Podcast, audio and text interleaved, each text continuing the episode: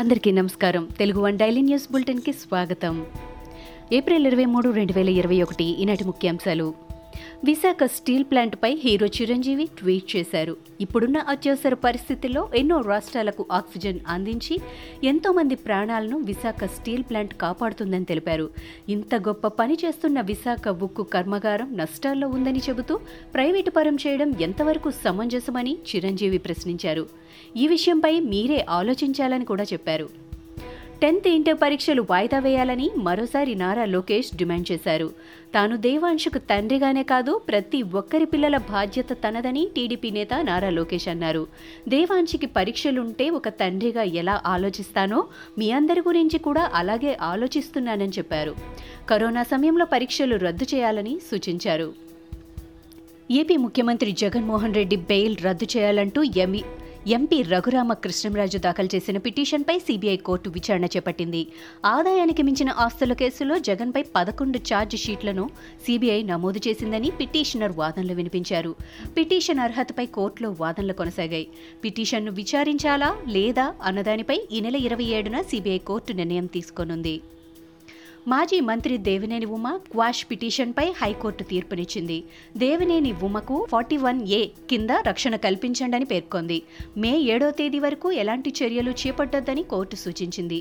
ఈ నెల 29న ఉదయం 11 గంటలకు మంగళగిరి సిఐడి ఆఫీసులో విచారణకు దేవినేని ఉమ హాజరు కావాలని తెలిపింది.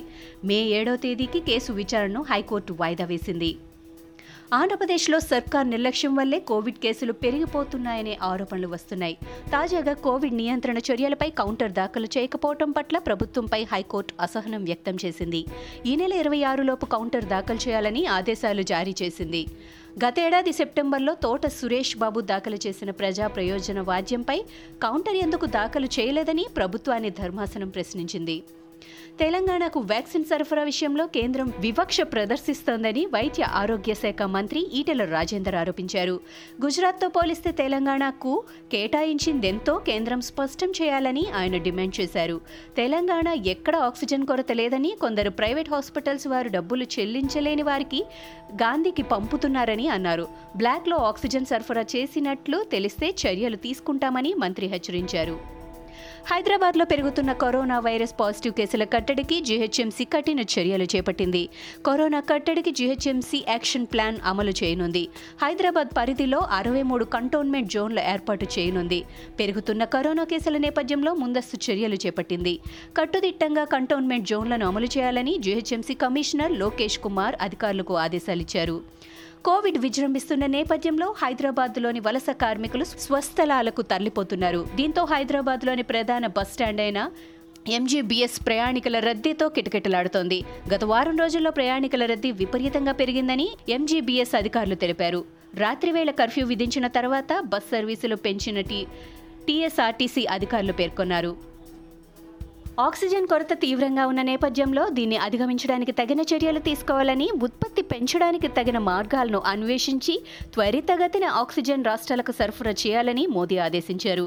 నైట్రోజన్ ఆర్గాన్ కోసం నిర్దేశించిన క్రయోజెనిక్ ట్యాంకర్లను కూడా ఇటువైపు మళ్లించి ఆక్సిజన్ సరఫరా కోసం అందుబాటులోకి తేవాలని సూచించారు. ఆక్సిజన్ సరఫరా కోసం రైళ్లను కూడా వినియోగించుకోవాలని ఆదేశించారు. ఢిల్లీలోని 2 గూండాలకు పశ్చిమ బెంగాల్ను అప్పగించేది లేదని మమతా బెనర్జీ చెప్పారు.